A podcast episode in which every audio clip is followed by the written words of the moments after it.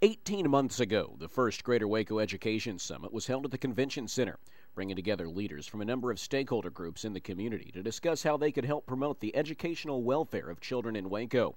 An excited Mayor Virginia Dupuy said afterwards that people would begin to see results in that coming year.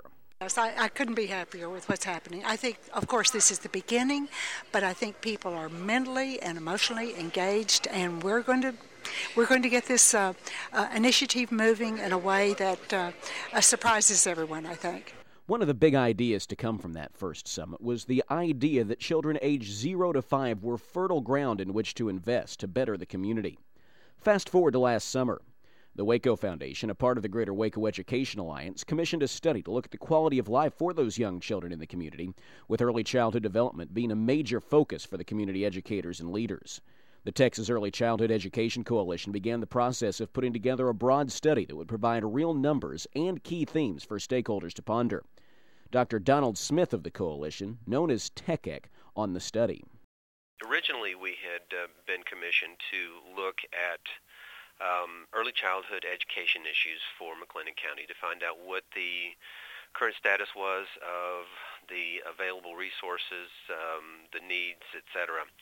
We began the process of looking at all the factors that affect the the early childhood education. Um, we looked at healthcare. We looked at uh, education. We looked at the uh, neighborhoods, the families, um, issues like um, the housing, employment, foreclosures, um, how they might impact. Uh, looked at healthcare availability, et cetera. Just a broad range of factors that, that can that can affect children and families uh, in one way or another. The quantitative data was wrapped up during the summer months and followed by a qualitative study.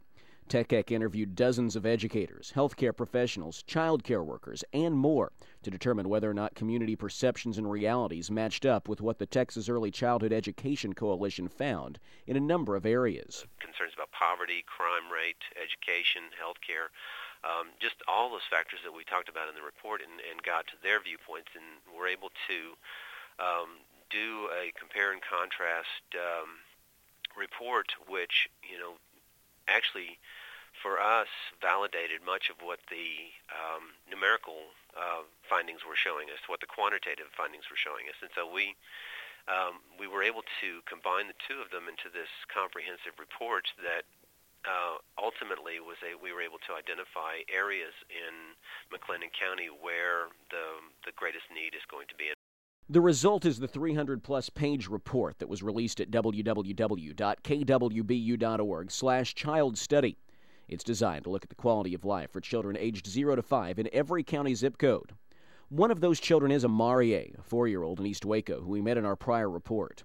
With her mother in prison, she's being raised by her grandmother, Vicki Calhoun, who had to balance her work and MCC class load with the newness of having a young child in her home once again. Yes, it was very adjusting because when I got her, I was uh, just well, just starting starting the semester going on, and I had to change my schedule to fit her schedule.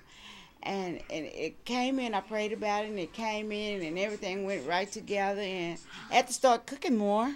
The small details consume Vicky's time as she adjusts, but there's a number of big issues with which to deal that go beyond food. Where's the best place to send her for childcare? Where does someone who hasn't thought about the public school system in a while go to ensure that their granddaughter is making the most of her class time? This report doesn't necessarily answer all of those questions, but the study does examine the access to resources that someone like Vicki Calhoun can expect to receive in her zip code and across the region.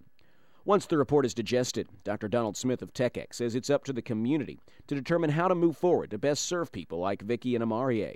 Say areas uh, talking not only about uh, aspects related to health care, teen pregnancies, etc., but also areas within the community, the zip codes, where, what zip codes within the community are, um, by our report, are demonstrating the most need for um, additional services, for focus to address some of these issues. And so that's what the, the bottom line of the report is. It's a, it's a tool and a guide for your community to be able to take this information and decide amongst themselves uh, as a group or as a community which of the areas you want to begin to focus on. In our next report, we'll hear about some of the areas that will be targeted specifically, determined by city leaders to be the areas of greatest need. You can find the entire report as well as our prior stories at www.kwbu.org slash childstudy, with reports continuing in the upcoming days.